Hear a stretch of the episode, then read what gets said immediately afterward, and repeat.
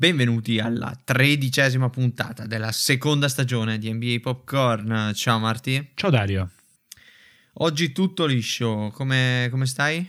Oggi tutto bene, mi ero perso il fatto che fossi entrato su Zoom per tipo un quarto d'ora, ma per il resto tutto regolare. Però grandi Oh, novità Vai. nella fase di Ok. preparazione di questa puntata perché stavo guardando le mail prima di entrare e abbiamo avuto un'alta donazione su Coffee, quindi abbiamo qualcun altro da ringraziare. Quella, benissimo, benissimo, quindi giornata proficua. Esatto, e il donatore si chiama Maftugo perché i nostri, i nostri, i nostri ascoltatori hanno tutti i nomi, nomi originali e peraltro ne approfittiamo per, per- per ringraziare anche Diego che aveva donato anche lui qualche settimana fa, poi ci eravamo persi dalle varie cose nel, nel ringraziarlo, che però ci sta leggermente meno simpatico perché Diego è un nome normale, cioè alla fine l'altro si chiama Maftugo. cioè. Beh, diciamo che dopo Fuffaiolo, Maftugo è un buon, è un buon eh, successore. No, ottimo, benissimo. Eh, Quindi faremo alla fine, alla fine della stagione la, la classifica dei nomi migliori degli ascoltatori di questo podcast. Ci sarà una classifica lunga e complicata, ma faremo, faremo anche questo. Che dici Dario, cominciamo? Andiamo, dai. Sigla!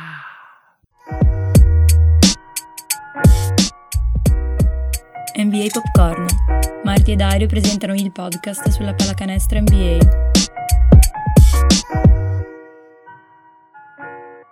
Molto, molto, molto, molto, molto bene.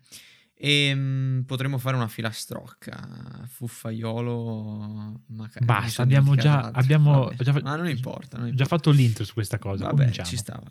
Eh, in realtà per noi passa tipo mezz'ora da- dall'intro a questo, ma per i nostri ascoltatori neanche pochi secondi, quindi, quindi è un argomento ancora caldo. Va bene, dato che siamo un podcast di successo, parliamo delle squadre che non hanno successo in questa Come stagione. nella primissima puntata del podcast in cui eravamo partiti dalle squadre scarse perché per dare una linea di quella che sarebbe stato questo podcast, oggi parliamo di squadre che però non sono scarse, stanno solo facendo meno bene di quello che ci potessimo Ti aspettare. ricordi, ti ricordi quella puntata che protagonisti aveva?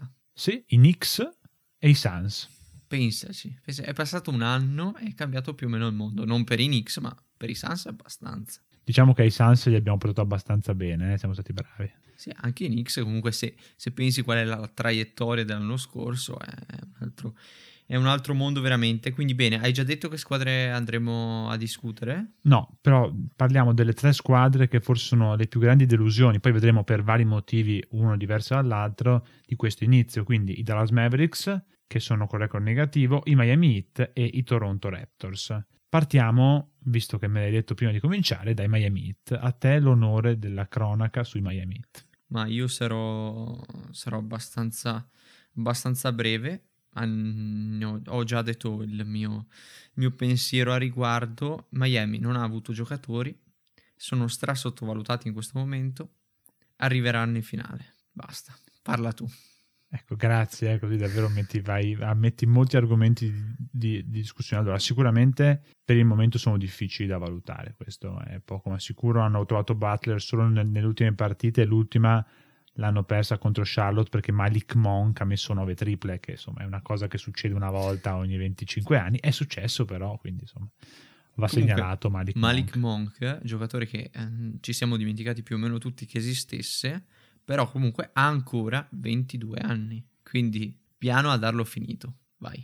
No, ok, non è che lo diamo finito, però 9 triple non le aveva mai, mai fatte, penso, almeno... No, certo, però, però è un giocatore che, che può avere ancora un, un ruolo in questa lega. certo, diciamo, una piccola sorpresa, possiamo dire così. Certo, certo. E quindi sicuramente eh, gli hit stanno pagando il fatto di non aver avuto praticamente mai il roster a, a disposizione. Vedevo che tra i quintenti più usati ce n'è uno in cui ci sono Aciwa e Gabe, e Gabe Vincent come quintetto che ha la, la media minuti più alta, che ti fa capire già, già solo questo quanto non ci siano state rotazioni particolarmente ampie. È vero però che se ci sono tante cose per cui il giudizio può essere sospeso, e anch'io sono abbastanza ottimista verso i Miami Heat, è anche vero che c'è qualcosa che è un po' cambiato ed è qualcosa che forse noi avevamo sottolineato poco, ovvero che stanno mancando da un punto di vista difensivo Crowder e Derrick Jones Jr. In che senso? Nel senso che l'anno scorso loro due ti permettevano di fare quella zona molto particolare che faceva Miami in cui avevi Jones e Crowder davanti o Jones e Iguodala davanti, quindi due ali con le braccia molto lunghe che occupano molto spazio e che ti permetteva di nascondere nei due angoli i vari Tyler Irro, Duncan Robinson e Goran Dragic.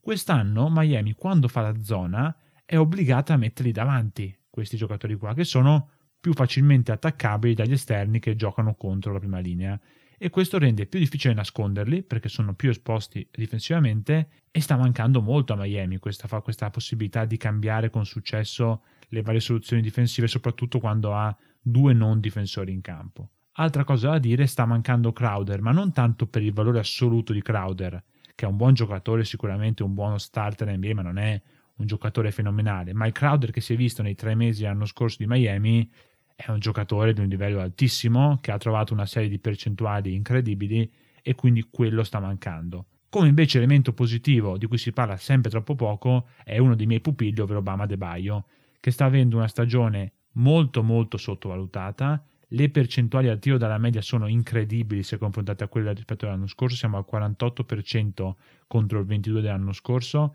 C'è stata una partita contro Brooklyn in cui ha fatto 41, mi sembra, o 43 prendendo tutto l'attacco sulle sue spalle e dominando la partita facendo vedere tutti i limiti che hanno i Nets, è anche vero che però se Adebayo deve essere tutto il tuo attacco rischi di essere un po' ripetitivo. Quindi sicuramente è stato forzato a esserlo dall'assenza di Butler, che però adesso bisogna vedere in che condizioni è, perché ha pur sempre perso 5 kg, 6 kg per, per il Covid e sappiamo che alcuni giocatori hanno avuto un po' di difficoltà a riprendere il ritmo partita, quindi io sono sicuro che Miami farà i playoff e sarà competitiva. Però che possa essere meno eh, capace di a- a- adattarsi rispetto all'anno scorso, ecco, forse questo qualche dubbio in più ce l'ho.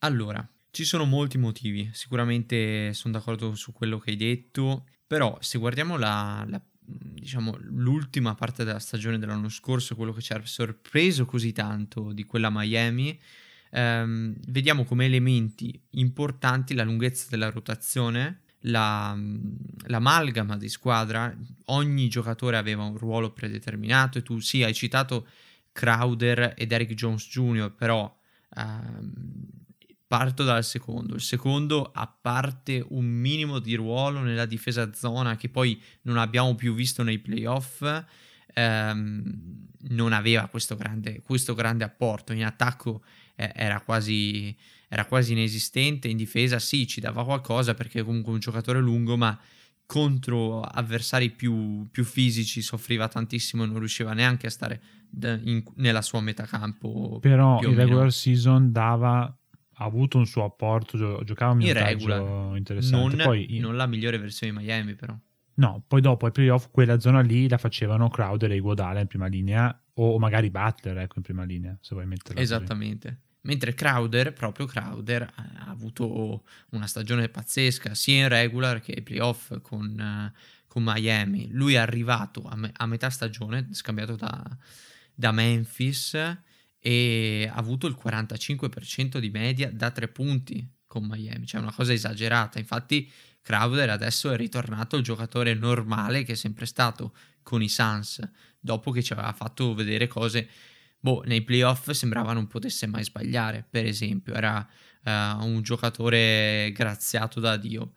E questa cosa pesa, ma peserebbe a 30 squadre NBA. Un giocatore del genere, se ti va via così importante per quello che ti ha dato, è un fattore. Detto questo, sono una squadra talmente lunga che avrebbero potuto eh, passare oltre, potevo, potuto fare a meno tranquillamente di, di, di Crowder. Il problema è che la lunghezza non c'è stata per nulla e Jimmy Butler che um, secondo me ha un ruolo molto molto più importante di quello che fanno vedere le statistiche. Uh, Jimmy non ha, anche l'anno scorso non ha avuto assolutamente um, grandi prestazioni statistiche, soprattutto in regular. Ai playoff vabbè, li abbiamo visti, ha avuto una, una, almeno due prestazioni in finale NBA clamorose però eh, e anche in altre serie, però in regular nessuno, cioè non abbiamo visto niente di che da, da Jimmy. Invece, come, come spogliatoio, come, come, voglia di vincere, secondo me lì era un fattore abbastanza importante. Il fatto che non, non, potrebbe non essere in condizione, non, eh, ha giocato poco con la squadra, è un fattore importante per questi Miami che quando lo ritroveranno sarà per me l'inizio di nuova di un nuovo passo, di un nuovo passo anche in regular season, cominceranno a vincere, cominceranno a vincere un filotto e sicuramente arriveranno ai playoff, cioè vedo tanto difficile che questa ho sentito magari anche per ridere che molti eh, mettono questi hit fuori dai playoff, per me sembra quasi improbabile. È vero Se che il livello medio le squadre che sono attualmente ai playoff, pensare che gli hit non arrivino nelle prime otto, anzi, ne, nel, nelle, nelle, nelle, prime sei non è così facile in questo momento, però nelle prime otto 100%, quindi magari attraverso il play-in, però insomma, non vedere gli hit nella griglia playoff, anche perché consideriamo che gli hit tendono a non partire fortissimo, ricordiamoci che un anno sono partiti 11-30 per poi finire 30-11 nella seconda parte dell'anno, quindi con Spurs di solito non si parte fortissimo perché si lavora sul lungo periodo, però insomma sicuramente una partenza che qualche perplessità l'ha data sì. come... Ho solo una cosa da aggiungere. Allora, sentivo in un, in un podcast, uno, uno, di quelli di The Ringer, che ci potrebbe essere l'effetto della uh, prestazione, diciamo, sopra le aspettative. Ossia, una squadra che ha una prestazione molto, molto buona ai playoff in un anno l'anno successivo è abbastanza probabile che non si ripeta, se non è una di quelle squadre rodate con diverse superstar, quindi non stiamo parlando dei Lakers eh, dell'anno scorso o dei Warriors, ma di una squadra per esempio come, come Denver, come Miami o per esempio come Portland di due anni fa che arriva in finale NBA, in finale di conference. E mh, mm, dicono che spesso accade che il fatto che hai raggiunto certe vette ti consideri come squadra eh, capace di rifarlo tranquillamente, quindi magari durante la regular season ci vai un po', pia- un po più piano, non hai questa, questa urgenza, questa necessità. Io ti devo dire, ha senso questo discorso, lo condivido. Per Portland, per esempio, anche se lì infortuni e robe ne sono capitati di tutti. Per Denver può anche andare bene, è vero che anche lì hanno perso gente. Insomma, ci sono sempre delle altre giustificazioni, però per Miami non è, non è proprio il caso perché anche secondo me loro la pressione non l'hanno sentita l'anno scorso, non la sentono quest'anno e le loro prestazioni, il loro record è condizionato completamente da tutt'altro. La consapevolezza gli è arrivata, ma non gli ha, non gli ha fatto montare la testa. Non, non, sono giocatori tali per me. Sì, diciamo che qualche dato un po' che stride c'è, diciamo, la cosa che a me eh, fa più impressione quello delle, delle, palle perse, dove sono 29esimi nella Lega come palle perse a partita e conta che hanno anche un pace, quindi un ritmo di gioco molto basso, che dovrebbe in teoria sulle statistiche così generali farti andare un po' più in alto nelle classifiche. Comunque sono 29esimi per palle perse e 30esimi per percentuale di palle perse sui possessi. Questo è un po' nella natura del gioco di Miami, perché è un gioco che ha tanti passaggi, tanto coinvolgimento dei, dei giocatori se non sei al 100% di, di, forma fisica è facile che tu eh, arrivi mezzo secondo in ritardo, quindi ti anticipano il passaggio, che tu sia fuori posizione, che non ci siano i giusti automatismi magari con i due o tre giocatori nuovi che sono arrivati, quindi sono tutte cose che fanno parte del, del sistema che possono succedere. Poi, come dici tu, Miami potrebbe avere ah, sicuramente, se da un certo punto di vista quest'anno la pressione a est è tutta su Brooklyn, quindi questo aiuta un po' le altre squadre, Sicuramente però ne parlavamo anche in sede di preview della stagione, il fatto di aver fatto così bene l'anno scorso ha messo Miami nel gruppo delle contender, cosa di cui non si parlava l'anno prima.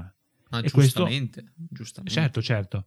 E questo può essere un fattore che può influenzare quello che è il rendimento dei, dei giocatori. Banalmente, l'anno scorso quando giocavi contro Miami regular, giocavi contro una buona squadra, quest'anno giochi contro la squadra che l'anno scorso è andata in finale NBA, quindi prepari meglio la partita, sei più concentrato, sei più attento a, a giocare bene quella singola partita, le squadre ti conoscono bene perché ti hanno visto giocare tantissimo, quindi ci sono tanti motivi per cui qualche partita può essere più difficile portarla a casa. Poi ripeto, se Malik Monk fa 9 triple c'è poco da fare. È anche un inizio un po' sfortunato e ci può stare, ma penso che di Miami potremo parlare più avanti e non sia una così grande preoccupazione. Io invece, se sei d'accordo, passerei alle altre due squadre per cui soprattutto Dallas, io sono un po' più preoccupato. Qual sì. è il tuo giudizio sui Mavericks? Abbastanza negativo, ti devo dire. Ehm, per me siamo arrivati tutti in questa stagione con le aspettative troppo alte, non tanto per merito dei, dei Mavs che, ok, hanno fatto una, una, bella serie di primo turno, non possiamo dire niente, hanno fatto una bella stagione in generale con, uh, con la, l'attacco migliore della storia da NBA, cosa, cosa, cosa assurda, però squadra tutt'altro che solida anche l'anno scorso, veramente, soprattutto nella metacampo difensiva con delle lacune enormi e questo, questo non è cambiato. Adesso sento tanto parlare che um, il problema sia il supporting cast. Però ti devo dire, il supporting cast di Dallas non è uno dei supporting cast migliori della Lega, nel senso ci sono certi nomi di giocatori interessanti, c'è, c'è Tim Hardaway Jr., c'è Um, to- togli, togli, il Porz perché secondo me anche quello è un altro discorso. Tante critiche a Porzingis sono state rivolte, ma ragazzi è rientrato dopo un altro infortunio e ha giocato soltanto 10 partite.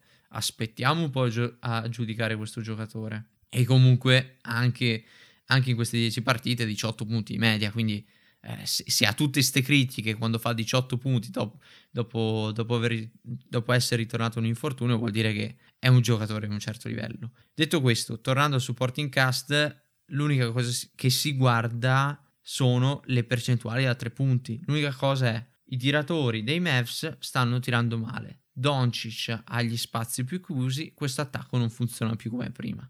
Per me si sta guardando proprio una cosa sbagliata, un elemento sbagliato de- e un elemento che non, non, ha alcuna importanza su questo record negativo dei, dei Mavs.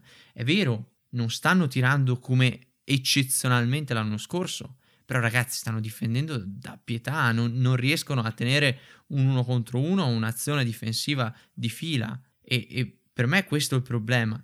Metti che oltre a questo Doncic sembra, sembra incazzato e irritato ogni sera, continua a, a lamentarsi con gli arbitri e sarà, sarà arrabbiato anche con se stesso perché io non credo che sia un giocatore che, che sfoghi la sua rabbia con, con i compagni di squadra, non, non, lo credo assolutamente il tipo, penso invece che um, sia più irritato magari dal suo gioco perché vede che, non riesce a, a, concludere, a finire come, come, faceva magari la stagione scorsa. E questa è, un, è una rabbia positiva, ok? Perché ti porta a migliorare, a crescere, ma nelle partite io lo vedo spesso fuori con la testa, cioè discute veramente tanto con gli arbitri, si ha, ha una, non lo so, una gestualità strana che li ho visti solo in poche occasioni la stagione scorsa e sta un po' uscendo di mano. Allora, hai toccato tante cose. Intanto, la difesa è esattamente uguale all'anno scorso. Il defensive rating ho appena controllato è esattamente lo sì, stesso l'anno scorso. anche l'anno scorso. Esatto, sono la, la diciottesima miglior difesa o la, de, o la, dodicesima peggiore, girala come vuoi, e sono però, se l'anno scorso erano il primo attacco con 116 punti su 100 possessi, quest'anno sono il ventesimo. Quindi diciamo, non hai preso dei, dei difensori e dal punto di vista offensivo sei passato dal miglior attacco di sempre a un attacco nella media, anzi sotto media perché sei il ventesimo della Lega. Da tre punti sono la peggior sì, squadra della scusami, Lega. Però cambiando cosa? Seth Curry per... Uh... Diciamo che Seth Curry tirava col 50% da tre punti l'anno scorso, Richardson tira col 30%. Non, non può essere tutto lì il discorso, ma, ma nella trade diciamo che tu avresti dovuto prendere un giocatore che ti aumentava il livello, il livello difensivo della squadra e per ora non ci è riuscito particolarmente e invece da un punto di vista di spazi del, del campo in attacco ne hai perso. Qual è il problema secondo me? Io sono d'accordo che i, il supporting cast non è granché. Ci sono alcuni giocatori interessanti, ma non c'è nessun giocatore incredibile. Poi anche qui hai avuto tantissime assenze per Covid, perché Kleber ha giocato metà delle partite, Dwight Powell non è neanche lontanamente il giocatore che era prima del tendine d'Achille, Porzingis è lontano da una condizione ottima e peraltro su Porzingis è vero, non è tanto da, da giudicare, però insomma è il terzo, quarto infortunio grave de, della carriera. No, questo, questo diciamo... Cioè che Porzingis possa essere più simile a questa versione che a altre versioni della sua carriera dopo tutti questi infortuni, qualche dubbio potrebbe esserci. E su Porzingis lo ha investito tutto, eh? ha investito 5 anni al massimo salariale. Non so, non so, più che, più che dire questo direi non, non, è un giocatore su cui puoi contare nel lungo termine, perché fisicamente ha dimostrato che, che non regge per più di un tot di partite consecutive. Questo è il grosso problema. Cioè, il suo potenziale è tutto lì da vedere e può crescere anche nel corso della stagione. Il problema è, la finisce la stagione? Ai playoff ci sarà? Ci sarà anche la prossima? Sono questi i veri dubbi su Porzingis. Il suo talento è indiscutibile. Il talento è indiscutibile, però che un giocatore del genere tiri tre tiri liberi a partita, neanche, ti fa capire che c'è anche in questo momento anche una mancanza di fiducia e di aggressività che spesso fa sì che la difesa possa marcarlo anche con giocatori più piccoli.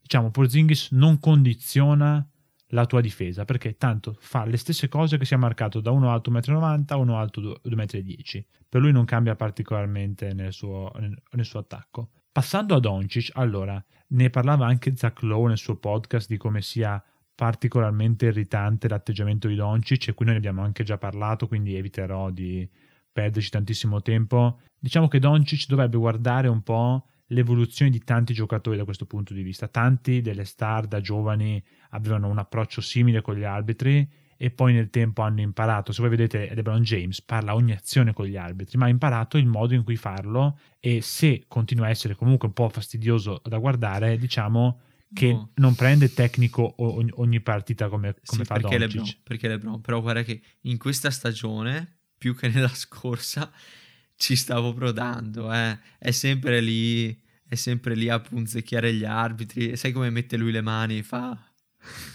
Sì, non, non potete mai non vederlo. potete vederlo però. esattamente, io ho visto. Comunque è vero, però sa in che momento andare dall'arbitro, cosa dire, ha imparato, gioca da 17 anni, per forza di cose ha Sì. imparato come fare. qualcosina, qualcosina lo sa fare, dai. Ecco, Doncic, secondo me c'è questo problema, poi lui è molto nervoso e il problema che io trovo è che la mancanza di un supporting cast efficiente fa sì che Doncic si carichi del peso dell'attacco e della squadra ancora più di prima e questo lo fa arrivare stremato al quarto quarto, perché per tenere lì i suoi deve giocare dei primi tempi di solito mostruosi oppure dei quarti incredibili che fanno sì che però all'ultimo quarto lui arrivi stanchissimo. Ho in mente un NBA Sundays contro i Bulls in cui lui ha fatto 30 punti nel primo tempo tenendo lì eh, Dallas da solo e poi è arrivato all'ultimo quarto che non ne aveva più. Oppure settimana scorsa contro i Suns, anche lì un terzo quarto da 20 punti, ma poi all'ultimo quarto aveva la lingua di fuori e ovviamente tutta la difesa si concentra solo su di lui e quindi poi diventa difficile per lui vincere le partite da solo se non ha un contributo di un certo tipo nel corso della partita. Anche perché la forma fisica non è, anche se è migliorata, non è ancora la sua migliore e le difese più passa il tempo, più lo conoscono, più sanno come difendere su di lui e quindi diciamo diventa sempre più, più- più complicato essere e- efficace e efficiente. Io penso che siano tante cose che non stanno funzionando e qui sinceramente col fatto che eh, soprattutto cosa che sta mancando? Un partner reale di pick and roll per Doncic che lui di solito riesce a coinvolgere bene perché con tutto l'amore per Willie Colestein che già è abbastanza poco Sì. io ho in mente almeno una quindicina di alley-oop sbagliati da Colestein tu per tu col ferro ecco diciamo che avere qualcuno che faccia canestro in quelle situazioni lì perché Powell davvero non sembra più un giocatore NBA Clay Kleber che sarebbe il giocatore ideale ha avuto tantissimi problemi fisici diciamo che dovrebbe essere Porzingis ma Porzingis per il momento non ha ancora la re- reattività giusta per farlo con continuità Certo, certo, non lo so. Eh, da questo punto di vista, anche, anche per Powell bisognerà vedere in futuro. Eh, è ovvio che ci sono delle mancanze in questo roster. Un, un buon rollante per Doncic è fondamentale. Per un giocatore che sa giocare il pick and roll e lo capisce, capisce le spazzature e riesce a leggere la difesa come lui, è necessario che ci sia un giocatore atletico che possa finire al ferro e chiaramente Stan non è, non è questo giocatore, anche se tranquillo, dice che qualsiasi cosa fa è, È super perfetto. intelligente, Comunque fenomenale. 8-13 il record e siccome sei a ovest, no, io adesso non dico che sia già finita per i playoff, però dovrai fare una, una seconda parte di Certo. stagione di altissimo livello per tornare Però- in corsa. Però ti voglio dire una cosa, tu eh, giustamente hai detto che Doncic si prende sulle spalle il peso dell'attacco molto spesso nei primi, già dai primi quarti e quindi ha un grande volume di tiro. Ma sei sicuro che il motivo di questo sia, diciamo, il, il fatto che i suoi compagni di squadra non sono all'altezza? Perché se io Ah. vado a vedere i suoi compagni di squadra, ti dico, ci sono molte altre squadre che pagherebbero oro per averli. Cioè, sono giocatori che hanno delle caratteristiche che secondo me non sono assolutamente sfruttate al meglio in questo contesto. Per un Trey Burke, per esempio, che, che è un mio, mio, amatissimo e che sai che è un Allen Iverson 2.0, quindi è un giocatore, un MVP. Per, per chi MVP. fosse qui a ascoltare per la prima volta questo podcast, diciamo che Dario non la pensa esattamente così, eh, vi, vi, assicuro. Non no, no, chiudete tutto, per favore. Esattamente così come dico. Va bene, eh, ha delle caratteristiche che secondo me non sono utilizzate nel contesto di Dallas. Utilizzarlo semplicemente come tiratore sugli scarichi o l'unico giocatore oltre a Doncic e forse Richardson che riesce a crearsi qualcosa dal palleggio, quindi quando Doncic non sa cosa fare dopo 20 secondi dell'azione, gliela dà a, a, a Burke che deve inventare qualcosa, non è il modo migliore per gestire un attacco. Quindi la, diciamo, il calo di efficienza per me sta anche nelle scelte della squadra. Doncic sta attaccando tenendo la palla molto di più rispetto agli anni passati e mm, non so se sia... Non sono tanto convinto, sai. Secondo me era esattamente uguale l'anno scorso. Proprio C'è una, un'energia, una velocità diversa, un movimento diverso nell'attacco di Dallas. Ti, guarda, se, sarebbe da riprendere una puntata che abbiamo fatto l'anno scorso e mettavamo, facevamo il paragone tra Houston e Dallas, dove c'era Um, ci sono due comunque palleggiatori dominanti, ok c'erano, perché adesso Arden non è più lì, ehm, però dicevamo che la differenza grossa era il movimento dei compagni di questi due giocatori dominanti. Da una parte a Houston non c'era proprio, mentre dall'altra a Dallas riuscivano a creare il vantaggio anche senza avere la palla in mano. Questo non esiste più. Io non ho visto nessun movimento quando Doncic ha la palla in mano. Parte il, quello che porta il blocco per fare il pick and roll, non c'è altro. Allora, l'attacco di Dallas è molto semplice, questo sicuramente però diciamo che qui influisce tanto sulle spaziature, i tempi e tutto il fatto che abbiano il 5% in meno rispetto all'anno scorso da, da tre punti su un grandissimo volume di tiri e questo è sia causa che conseguenza di vari problemi. È un, è un po' un gatto che si morde la coda perché se ti rimane gli spazi si, si restringono e se dopo i tuoi tiratori che non sono per forza tiratori puri perdono fiducia fanno ancora meno canestro e questa cosa continua a peggiorare. Diciamo che Dallas ha sempre giocato tantissimo con palla in mano a Doncic e da lì si crea. Hanno tre o quattro soluzioni che alternano, non è un playbook particolarmente complicato. Diciamo che in questo momento il fatto di usare Doncic in, in, in quel modo lì è perché quando Doncic non è in campo e quindi sono Trey Burke e Branson ad avere la, il controllo delle operazioni, le cose precipitano perché c'è una differenza tra con Doncic in campo e con Doncic fuori che è davvero significativa, anche più forse rispetto, rispetto all'anno scorso. Il vero problema qual è? Che l'anno scorso, quando avevi Doncic in campo, eri più 5 punti su 100 possessi. Quest'anno con lui in campo sei più 1, con lui fuori dal campo sei meno 5.5, che sono numeri che nel corso di tante partite hanno il loro significato, anche perché tante delle sconfitte dei Mavs non sono arrivate punto a punto. I Mavs hanno preso diverse randellate colossali dall'inizio della stagione proprio spazzati via senza neanche entrare in campo, oppure rimasti lì per tre quarti aggrappati con Doncic, poi nell'ultimo quarto Doncic scoppia e la squadra non c'è più. Io penso che l'aggiunta di Richardson, che sembrava l'ideale da un certo punto di vista, e lo è, secondo me, da un certo punto di vista, come giocatore a, a fianco a Doncic, ha tolto un giocatore che dava quello spacing dinamico, quel movimento, qual è Seth, Seth Curry, che è un giocatore che infatti Beh, ha portato capito. quel tipo di, di, gioco. Tu dimmi un giocatore con le caratteristiche di, di Seth Curry nel roster. Ma non c'è, ok. Seth Curry è un tiratore fenomenale, vabbè, ma sono tutti tiratori in quel di Dallas. Ma n- no, a parte che non sono tutti tiratori perché, perché se no sarebbero... Allora, vediamo, l- vediamo allora, i Pistons hanno tre punti. tiratori, ok? Di cui due non giocano. Adesso vediamo Dallas. Fa- faremo sta, sta rubrica, i tiratori delle squadre NBA. Sì. Maxi Kleber 45% da 3 punti in stagione, Trey Burke 40%, Jalen Branson 39%, Tim Hardaway Jr. 39%, Dorian Finney-Smith, che è un altro tiratore anche se tira col 32%. Ma Finney-Smith non è un tiratore.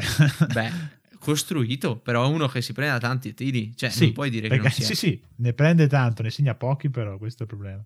Ah, ne ha, ne ha 5 di media partita, 5 e mezzo presi di media partita. Quindi è uno che tira. Poi chi faccia canestro, eh, però tira.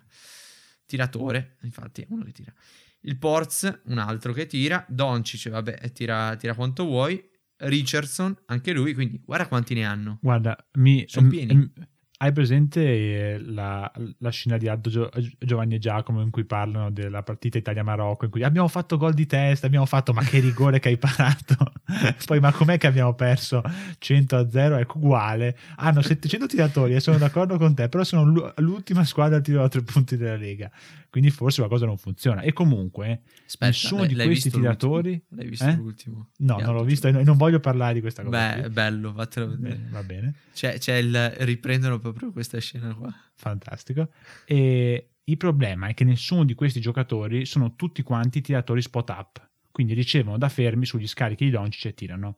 Nessuno crea particolare movimento lontano dalla palla, che è quello che, che citavi tu, che è una cosa invece che è propria di, di Seth Curry e sta mancando quest'anno. Quindi diciamo che c'è, c'è questa cosa qui che manca, poi non è che per forza Seth Curry è il giocatore Sì, no, perché imprescindibile sembra, NBA. sembra che Seth Curry va a fila e diventano, diventano forti. Cioè, ma Seth Curry ti dà un tipo di lavoro che altri giocatori non hanno e che, e che a loro tornava molto comodo. Infatti, l'anno scorso, per esempio, nella serie playoff contro, contro i Clippers, Seth Curry ha fatto u- una, una serie super. È un tipo di, di giocatore che adesso esiste molto meno. Ci sono vari JJ Reddick, Duncan Robinson, che però chi li ha e sa sfruttarli tende ad avere un attacco molto efficiente. Infatti, sono Certo. tutte squadre con buoni attacchi. Senti, siamo andati lunghissimi.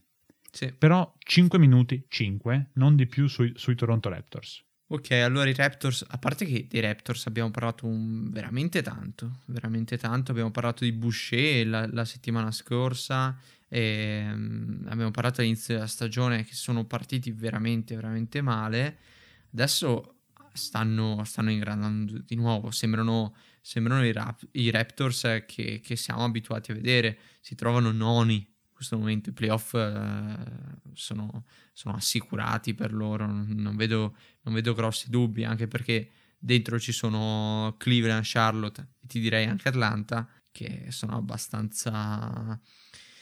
possono andare fuori abbastanza velocemente. Quindi i Raptors li ho visti in ascesa. Ti dico, l'unica cosa che mi preme sottolineare è Siakam. Io ogni volta che lo vedo non mi capacito di perché in post rimbalzi contro i difensori avversari. Rimbalza proprio indietro, chiunque sia. Perché eh, mi, ero, mi ero impressionato dalla difesa di Wiggins. Ti ricordi? eh? Torniamo alle vecchie glorie. Ehm, però non era tanto merito di Wiggins. Adesso devo ammetterlo, almeno contro Siakam. È proprio Siakam che in post praticamente attacca 10-20 volte a partita, ma viene rimbalzato indietro. Poi ti fa vedere dei movimenti, piede perno, su- in, in rovesciato, insomma, riesce a segnare poi, ma fisicamente, cioè, eh, quan- se vuoi giocare in post devi metterci, secondo me, più energia. Tutto qui. Allora, su Siakam ci sono diverse cose da dire. Io penso che la vera differenza con l'anno scorso sia difensiva e non offensiva. L'anno scorso i Raptors erano la seconda migliore difesa dell'NBA, quest'anno sono a metà classifica. E questo cosa vuol dire? Se tu di- difendi peggio, e qui si vedono le mancanze, scusami, le assenze di Gasol e Ibaka che dal punto di vista di gestione della difesa per i vari passaggi a zona così erano importanti per i Raptors, cosa che Baines e Boucher non hanno. Adesso invece, non sono d'accordo. Come no, Gasol, Gasol era... Gasol difesa Era- lontano da- dalla palla e difesa a zona è un clinic di pallacanestro. Certo, su, su pick and roll soffre, ma se deve essere un difensore lontano dalla palla è Stra ancora perfettamente in grado. Stra sopravvalutato E dopo Ibaka ha, ha- Ibaka, ha anche lui sono sicuramente. d'accordo, sono d'accordo. E invece rispetto all'anno scorso, quindi subisci più, più spesso canestro, quindi hai meno occasioni di transizione e quindi meno occasioni in cui Siakam è pericoloso. Perché io penso che in piccolo il discorso da fare con Siakam sia quello di Yannis, ovvero deve avere la palla in mano in transizione, dove è difficilmente fermabile, e poi devi usarlo in modo diverso a metà campo. Peraltro, le cifre di, Siakam non sarebbero del tutto negative se non fosse che sta tirando col 23% da tre punti. Perché da due le percentuali sono ottime, prende quasi 8 rimbalzi, fa quasi 5 assist, più di, di- di 19 punti. Diciamo che non ha fatto un altro salto rispetto all'anno scorso, cosa che gli abbiamo visto fare ogni anno, e tirando così male da fuori diventa difficile, anche perché spesso se l'attacco di Toronto non crea nulla, gli dà la palla a 8 secondi dalla fine con tutta la difesa schierata e vai in, inventa per noi. I Raptors hanno perso tante partite perché a un certo punto della gara non avevano più eh, la possibilità di far canestro perché cominciavano a forzare il, l'attacco si bloccava in quei momenti c'erano anche l'anno scorso. Solo che l'anno scorso quando loro non facevano canestro con la loro difesa rimanevano a galla. Sì. quest'anno sì. quando non fanno canestro affondano. Si prendono parziali da tutti. E questo poi fa sì che se, se, se devi sempre rincorrere poi diventa difficile vincere le partite questa cosa sta migliorando, loro hanno ancora un record negativo 9-12 che pagano un po' l'inizio della stagione molto, molto brutto. Diciamo che però sembrano aver perso qualcosina rispetto all'anno scorso, anche perché ormai si sa come gioca Nurse, i giocatori sono sempre quelli, peraltro nella notte Van Vliet ha fatto 54 punti con 9 triple e peraltro era a 9 triple all'inizio de, del terzo quarto, quindi avrebbe potuto fare anche un record eh, più importante. E quindi diciamo che il fatto di aver... Di Clay. Esatto, no, 14 di Clay. 14 di Clay. E quindi diciamo che è una squadra in cui eh, a, a, avere un Siakam un po' più limitato rispetto all'anno scorso ti sta sicuramente danneggiando. Hanno un hobby in crescita, però non ha fatto lo step da superstar, che però potrebbe ancora fare, ha solo 23 anni, hanno eh, un hobby. Siakam il, il passo definitivo l'ha fatto a 25, quindi c'è ancora tempo e poi io devo dire che nelle ultime partite è, è risalita no, Norman Powell e quindi il mondo si sta sistemando al suo posto. Anche Norman... se questa notte ha sbagliato da solo una schiacciata in contropiede che mi ha fatto molto ridere. Norman Powell che tu hai scelto in un draft, non si sa perché. Che non è neanche mai stato pubblicato perché ah, abbiamo no? perso quella, quella, quella traccia, ah, no? no? Sì. Vabbè, dobbiamo raccontarlo velocemente. Insomma, c'è un draft che facciamo. Non mi ricordo se è un redraft o qualcosa del no, genere. No, era, era, così. Era dove bisognava scegliere un giocatore da tutte le squadre della bolla. Sì, sì, sì. E io non potevo più, più prendere lo star perché c'era un limite di lo star. E per i Raptors, avendo uh, diverse soluzioni, quindi Van Vliet, Ibaka, così prendo Norman Powell. E io tipo ho riso un'ora. è stata è, la, la, cosa più divertente che abbiamo fatto in questo podcast. Eh, che poi me l'hai anche motiv- hai avuto anche il coraggio di motivarmi la scelta. Vabbè, non importa. Eh, va bene, di questi Raptors abbiamo detto, cosa dobbiamo dire altro? Eh, l'anno scorso vincevano le partite perché facevano far schifo alle altre squadre. Non riescono a farlo, non sono riusciti a farlo con continuità, stanno perdendo. Va bene, quindi direi che dopo questa analisi molto approfondita sui poveri Raptors che vogliamo trattare meglio, ma il tempo è crudele, io direi che noi facciamo una piccola pausa e poi vi faremo sapere le nostre votazioni per i quintetti dell'All Star Game.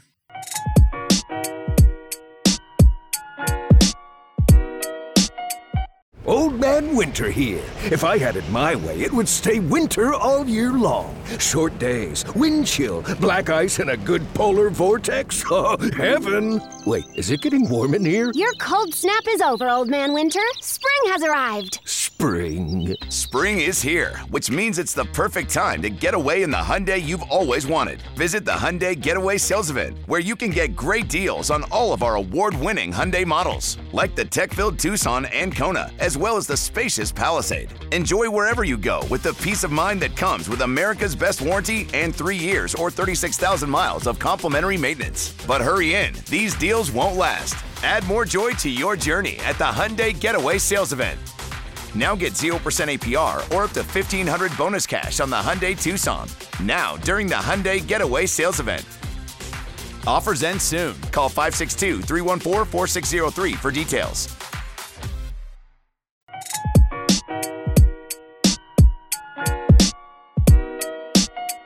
Eccoci tornati e allora, quintetti All-Star Game, quindi non tutti i 12 giocatori, anzi non tutti i 24 giocatori, ma solo i 10 che entreranno in campo all'inizio.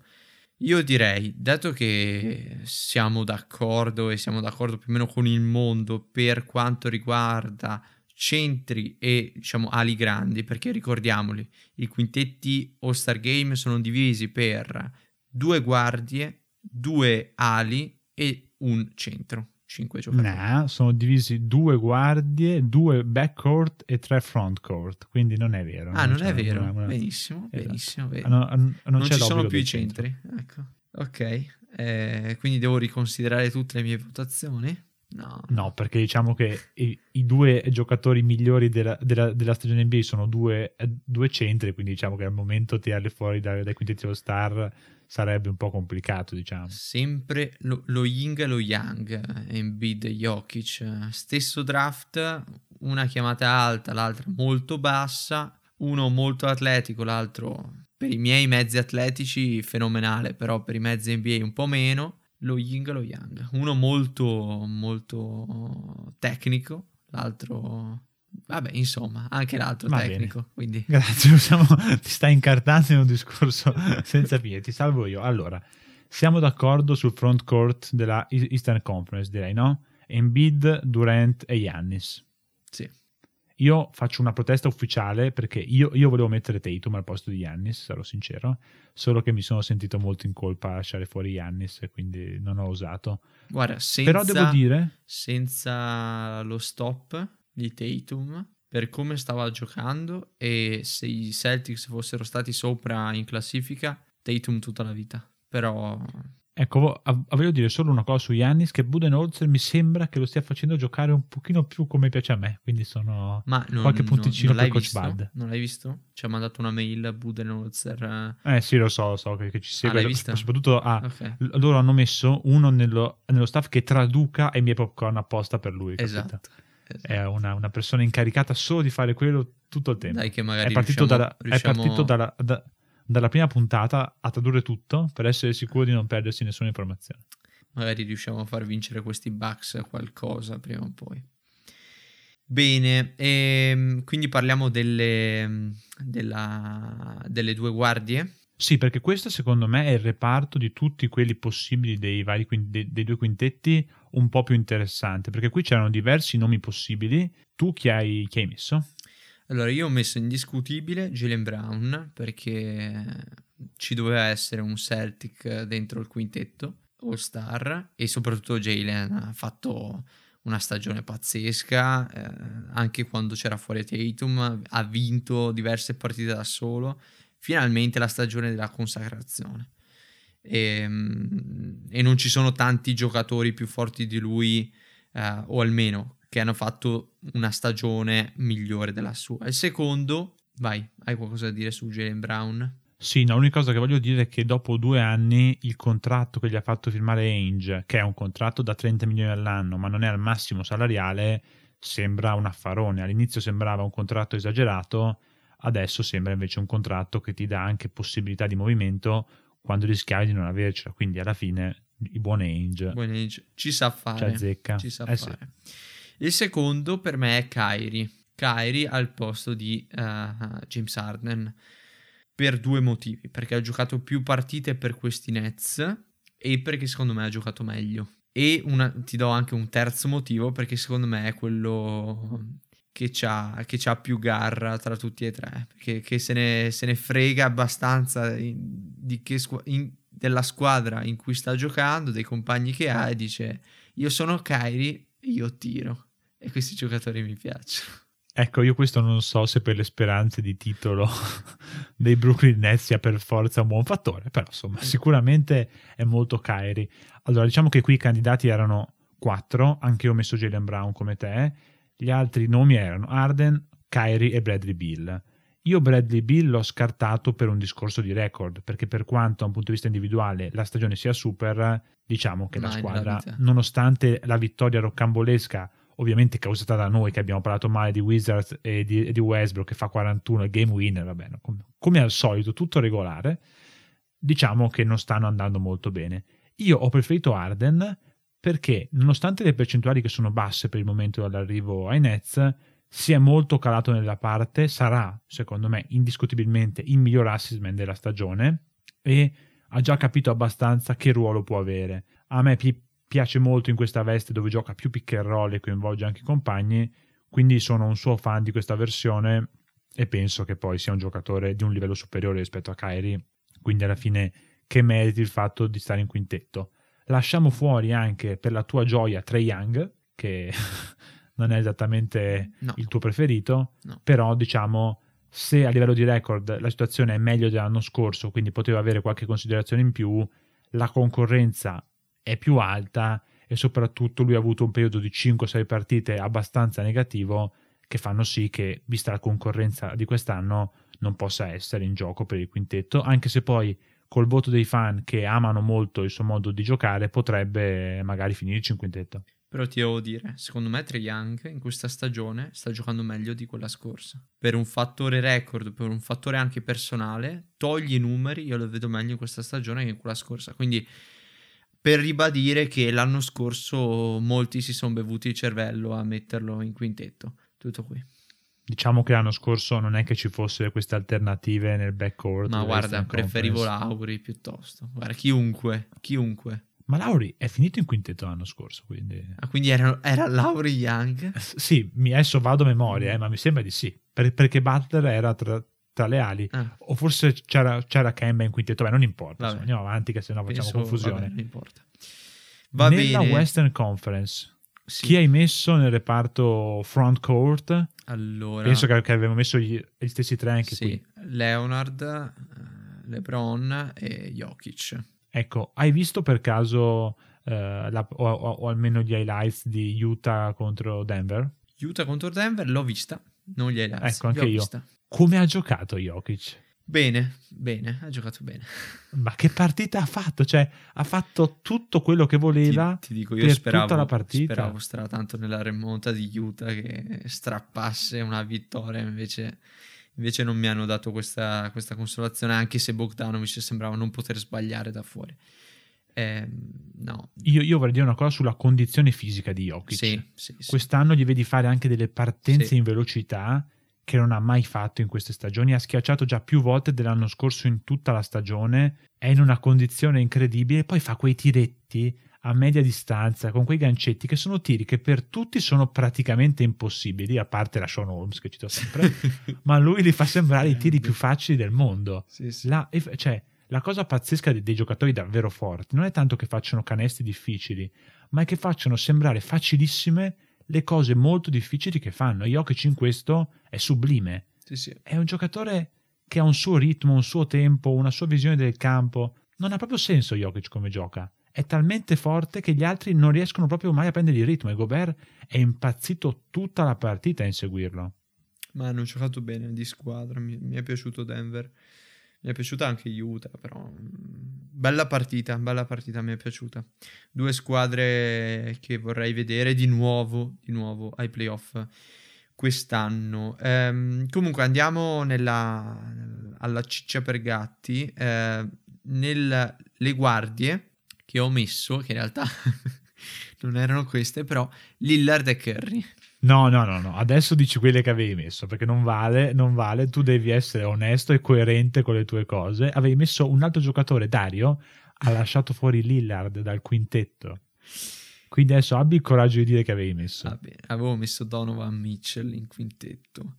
Perché perché volevo premiare la stagione fino ad ora degli Utah Jazz e secondo me questo sarebbe stato un premio, premio squ- alla squadra più che al giocatore, che poi uno dei miei giocatori preferiti è Donovan Mitchell, è proprio per me spaziale, non sta giocando ai massimi dei suoi livelli, vero, ha iniziato molto piano, però se sei la, la superstar della tua squadra e la tua squadra è la prima non nella conference ma nella NBA, e allora, allora vuol dire qualcosa. Guarda, l'unica cosa che dico, tu non hai messo Lillard in quintetto e io ho messo Lillard in quintetto, ma solo per questo. Lillard che, che, tra l'altro vince una partita in un modo contro i Bulls tirando un tiro, non so come cadendo, non so cosa ha fatto.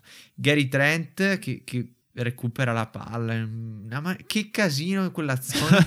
L'unica cosa... Diciamo, si stanno vedendo dei, dei finali improbabili in questa edizione. Nelle, nelle, ultime settimane rimonte, i Bulls hanno perso una partita in cui erano a più 15 a due minuti dalla fine contro i Thunder. È stata solo la seconda volta nella storia e gli, gli, ulti, gli, gli unici altri a riuscirci erano stati i Timberwolves, che quindi praticamente non vale se ci riescono i Timberwolves e poi perdono quest'altra partita i Nets che perdono a più 5 avanti sì, no, sì, a 12 sì. secondi alla fine sta succedendo un po' di tutto sì, in questo comunque i Nets tanto stagione. forti però 149 punti dai Washington sì, Wizards senza da supplementari da quando è arrivato Arden hanno il miglior offensive rating della storia NBA e il peggior defensive rating della storia NBA. Queste cifre offensivamente rimarranno quelle, difensivamente sono sicuro che un po' miglioreranno, però insomma qualcosa vorranno pur dire. Invece sui tuoi Blazers, visto che prendiamoci due, due minuti, Lillard a me sta... Io ho messo Lillard e Curry. Sì. In, in, quintetto. Su Curry abbiamo parlato tante volte, sta facendo un'ottima stagione, mi piace il suo atteggiamento e mi sembra che mano a mano stia anche capendo come giocare con i compagni che ha e come decidere le partite quando conta. Mi sembra che gli Warriors abbiano trovato un loro livello che non è altissimo, ma comunque gli, gli, gli permette di navigare negli ultimi posti dei playoff della Western Conference, vincere le partite che devono vincere e poi perdere quasi tutte quelle che devono perdere. Su Lillard, sinceramente, nonostante l'abbia messo in quintetto, sono un po' deluso di questo inizio di stagione. Ti spiego perché. Sta Io avevo aspettative. 30 punti di media, hai ragione. Sì, ma aspetta, su una, c'è, c'è, una cosa da dire. Io avevo aspettative di, una stagione da MVP di Lillard. Sì. Però se tu vai a vederti le cifre fino a quando c'era McCollum, era un giocatore che aveva sì impatto sulle partite, infatti spesso quando contava le, le decideva lui, ma non aveva avuto quel tipo di impatto che io mi aspettavo di travolgere gli avversari, farne 35 a notte. Poi nel momento in cui McCollum è mancato, è salito di livello e solo un giocatore del suo livello può farlo, eh. Però adesso fa tante di queste pre- prestazioni iper roboanti che però spesso sono accompagnate da, da, da sconfitte. Io mi aspettavo che Lilla riuscisse a avere quell'impatto lì. È vero che se McCollum gira con quelle cifre non serve neanche, però io sinceramente ero convinto che quest'anno sarebbe stato il numero uno per l'MVP senza grandi dubbi e quindi proprio perché pensavo fosse il più forte giocatore dell'NBA che sia nella top, top 10 è una piccola delusione, ecco tutto qui. No, Poi ad avercene di, di, di, di, delusioni del genere insomma non è... Sì sì sì, è abbastanza indecifrabile in regular season comunque Lillard. A parte quando, quando c'è bisogno tipo bolla l'anno scorso due anni fa per raggiungere i playoff, insomma in certe circostanze dopo, dopo che non era stato chiamato allo Star Game, ci sono certe circostanze in cui sai che in quella notte qualsiasi cosa succeda Lillard andrà almeno per 40 punti, almeno. E tra l'altro ti, voglio, ti vorrei solo dire, um, due giorni fa, due giorni fa, un anno fa, non so, non so se hai capito. Sì, ho capito, ho capito. Ne ha fatti 51 e, e ero presente. Sì, con te presente, esatto. sì, va bene, va bene. Però Bravo. ci sono certi momenti in cui sai che Lillard andrà in campo e, e farà certe cose. Però, però, non sempre, non è così. Ci sono altri momenti della regular season in cui, non lo so, magari si... non lo so, si amministra, magari cerca di coinvolgere più compagni. Adesso senza CJ, parentesi veloce, meritava lo Star Game lui che non è mai stato All Star meritava assolutamente in questa stagione, non credo lo voteranno perché è infortunato, ha giocato poco. Però magari da, dalla panchina se dovesse riuscire a rientrare, però sì, anche lì i tempi sono, sono abbastanza lunghi, quindi insomma ma, ma il voto... un altro anno di perdere sì, il treno sì. che quest'anno sarebbe strameritato. Sì, sì, viaggia a 27 di media e con un impatto quando, quando c'era lui in campo Portland uh, stava viaggiando abbastanza spedita. E, ehm, però ti dico, se, se, se, si trovano settimi, ottavi, noni verso la fine della stagione, vedremo un Lillard uh, da 40 di media. Non sorprendiamoci. No, no, Lillard non mi sorprende più assolutamente. Ormai ho, ho, ho, messo in conto che ne faccio 50 ogni volta che lo guardo giocare, quindi parto con quel tipo di, di, di aspettative lì.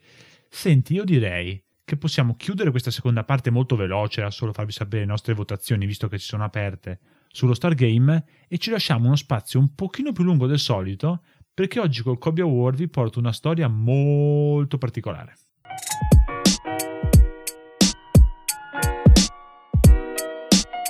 Old Man Winter here. If I had it my way, it would stay winter all year long. Short days, wind chill, black ice, and a good polar vortex. Oh, heaven! Wait, is it getting warm in here? Your cold snap is over, Old Man Winter. Spring has arrived. Spring. Spring is here, which means it's the perfect time to get away in the Hyundai you've always wanted. Visit the Hyundai Getaway Sales Event, where you can get great deals on all of our award-winning Hyundai models, like the tech-filled Tucson and Kona, as well as the spacious Palisade. Enjoy wherever you go with the peace of mind that comes with America's best warranty and three years or 36,000 miles of complimentary maintenance. But hurry in, these deals won't last. Add more joy to your journey at the Hyundai Getaway Sales Event. Now get 0% APR or up to 1500 bonus cash on the Hyundai Tucson. Now, during the Hyundai Getaway Sales Event. Offers end soon. Call 562 314 4603 for details.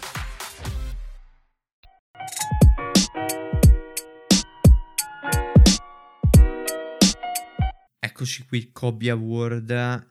Vuoi anche oggi il siparietto? Vuoi, vuoi che anche oggi carichi un po'? No, guarda, oggi è una L'energia. cosa molto complicata da raccontare, quindi mi prendo tempo per poter, eh, Vai. poter fare un bel racconto, perché oggi andiamo nel 1973, 4 Sempre più febbraio, indietro. sempre più indietro, ah, anche perché devo dirlo, non so, siamo un po' più sfortunati quest'anno con i giorni, quindi non ci sono mai sessantelli, se- settantelli, cinquantelli, quindi devo, devo sempre andare più indietro per, per trovare cose significative. E la partita è tra i Chicago Bulls e i Milwaukee Bucks. Il nostro protagonista è nei Chicago Bulls che vincono 121 a 99 e vincono contro i Bucks di Karim Abdul-Jabbar e Oscar Robertson, due scemi qualunque, diciamo, ecco. Male. E il nostro protagonista è Bob Love, che chiude con 49 punti, 12 rimbalzi, 2 assist, 19 su 33 dal campo e 11 su 13 ai liberi. Cominciamo con le cose interessanti. Intanto, Bob Love, il 6 febbraio dello stesso anno, quindi due giorni dopo, contro i Kansas City Omaha Kings, farà altri 49 punti, quindi due partite di fila con, Scusami, con 49 Kansas punti. City, Omaha, Kings, quindi due città assieme. Sì, Kings. si chiamano così. Non ho, non ho voluto studiare di più sui Kansas City o Omaha Kings, magari un'altra volta andiamo ad, ad approfondirli, però intanto questa qui era una piccola nota, quindi 2,49 di fila per un'ala in quei anni là comunque già solo di per questo sarebbe da segnalare, ma Bob Love ha una storia assolutamente incredibile che adesso andiamo a raccontare.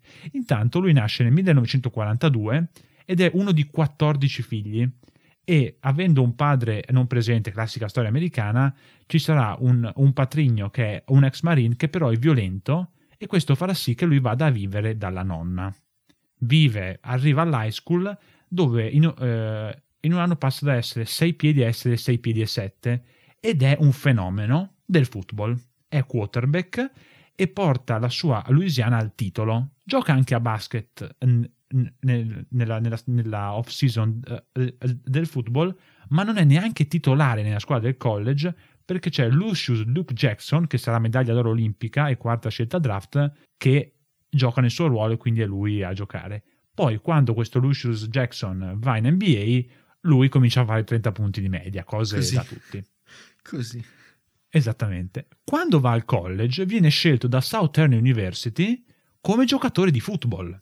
Solo che il coach lo vede giocare a basket in qualche pick-up games amichevole e gli dice no guarda, secondo me facciamo meglio a farti giocare a pallacanestro. A Southern University ri- eh, tira giù tutti quanti i record di, di sempre, arrivando a fare 30.6 punti nella, nella stagione da, da senior e poi da questo momento in poi comincia una carriera assolutamente assurda e che non ha particolarmente senso. Viene scelto al quarto giro, perché all'epoca il draft era su più giri, c'erano solo 9 squadre NBA, dai Cincinnati Royals. Faceva solo Però- 30 punti in media, quelli che Esatto, erano sì, al primo però- giro, però- ne facevano 70. Sì, diciamo che Southern University non era un college di altissimo profilo, quindi non giocava contro college molto rinomati Ok. e per questo finisce un po', un po' in fondo. Diciamo che però a Cincinnati non lo fanno giocare, quindi firma coi Trenton Colonials della Eastern Professional League, che aspetta, è una lega fantastica perché è una lega, di, è una lega minore di piccole città della Pennsylvania e del New Jersey, dove vieni pagato solo dopo che hai giocato la partita.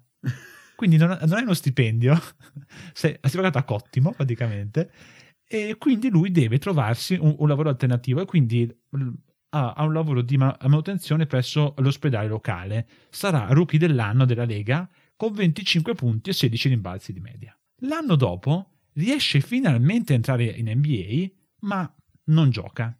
Nel 68 c'è l'expansion draft, lui finisce a, a Milwaukee perché Cincinnati non lo, non lo- non lo mette tra i tre giocatori da, da tenere e viene quasi subito scambiato ai Bulls. Rimane però anche qui in panchina all'inizio stagione, finendo, eh, finendo eh, eh, il, il primo anno come panchinaro da pochi minuti. L'anno dopo il coach Dick Motta lo mette in quintetto e lui, primo anno in quintetto, in 38 minuti, 21 punti e 8 rimbalzi di media, 8.7. Nei tre anni successivi è sempre All-Star e finisce secondo quintetto NBA e tiene nelle successive sette stagioni più di 20 punti di media e 7 rimbalzi.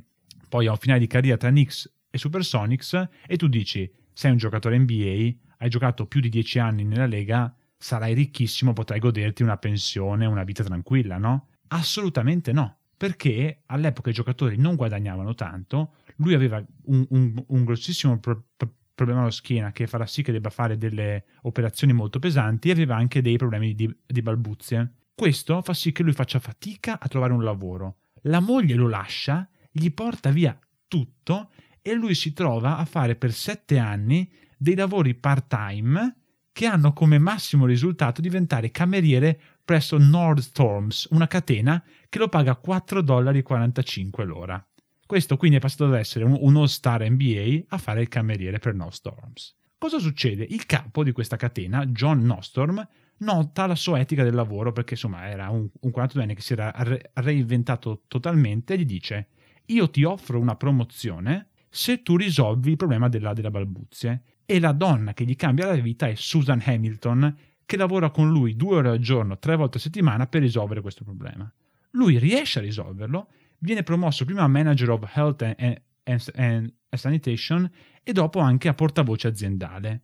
Il lieto fine arriva davvero perché nel 91 Jenny Ransdorf, Ransdorf, il proprietario dei Bulls, lo chiama per farlo tornare nei Bulls come Director of Community Affairs and Bulls Goodwill Ambassador. Quindi lavora nei, per i Bulls nel sociale e adesso è passato ad essere un, un, un balbuziente che aveva pro, pro, problemi a parlare in pubblico a tenere più di 200 discorsi l'anno nelle varie comunità, nei vari ospedali, quindi come rappresentante dei Bulls. È stato il secondo giocatore nella storia ad avere la maglia ritirata dei Bulls, la sua numero 10 nel 94, e prima che, arrivassero Jordan e Pippen era il miglior realizzatore di tutti i tempi dei Chicago Bulls. Io questa storia, non so, mi ha ispirato, uno che è cascato 300 volte, si è sempre rialzato, è, diciamo, è diventato il mio idolo, la mia ispirazione totale, Bob Love. Bob Love, questo sarà sicuramente uno de- degli eroi di questo podcast, uno... Lo, lo, è diventato, lo è diventato chiaramente in questo momento, guarda, ti faccio i complimenti, ma dove hai trovato tutta sta roba? Cioè, veramente. Sul sito dei. Guarda, io ho cercato avendo sperato perché avevo, avevo letto un po' di, di, informazioni generali e sembrava interessante. I Bulls gli hanno d- dedicato una pagina dedicata in cui viene ripercorsa tutta quanta la sua vita, quindi le informazioni le ho prese tutte quante da lì. E quindi Ma davvero lo, incredibile. Lo metteremo, lo metteremo, nelle note della puntata, così certo. chiunque ha voglia lo troverà lì. Molto molto interessante questa, questa, storia, ti devo dire, hai fatto bene a prenderti un po' più di spazio rispetto al solito, eh, grazie. Spero veramente. per la prossima puntata di avere, non so, uh, Tracy McGrady che fa 60 punti, così ci metto un po' meno, però, però anche, questo, anche questo meritava. No, dai. no, no, meglio così, devo dire. Per questa volta meglio così, avremo una, una, una motivazione per, per, essere migliori quest'oggi e, fare, e essere più bravi in qualsiasi cosa faremo, che sia lavorare o... Tu cosa farai oggi? Oggi eh, ho tante cose da fare, troppe. Allenare, il corso, il corso con te, lasciamo perdere. Esatto. Queste giornate sono sempre troppo corte. Bene Marti, B- molto molto bene. Allora, raccomandazioni, i social, Facebook, Instagram, Twitter, il gruppo Telegram, il canale Telegram, passate, iscrivetevi, mettete like, mettete follow, fate tutto quello che volete e vi ricordo se, se volete essere nominati in puntata, soprattutto se volete sostenere lo show, su, supportateci attraverso una donazione su Coffee e mi raccomando cercate di avere un nome ambiguo come gli ultimi che certo, sono donati. Certo, certo. Più ambiguo, più vi ringrazieremo. Bene, eh, se non l'avete ancora fatto, lasciate una recensione, se potete, ovviamente. Se no, comprate un iPhone e poi ci fate una recensione. Ehm, e se non l'avete ancora fatto, anche questo, iscrivetevi al nostro podcast nella vostra piattaforma di podcast. Io mi immagino la scena di uno che decide di comprarsi un iPhone per poter mettere la recensione NBA Popcorn. Io lo farei, quindi vi invito a farlo. Va bene. Eh, per oggi è davvero tutto, grazie per averci ascoltato, ci sentiamo lunedì. Bob Love MVP.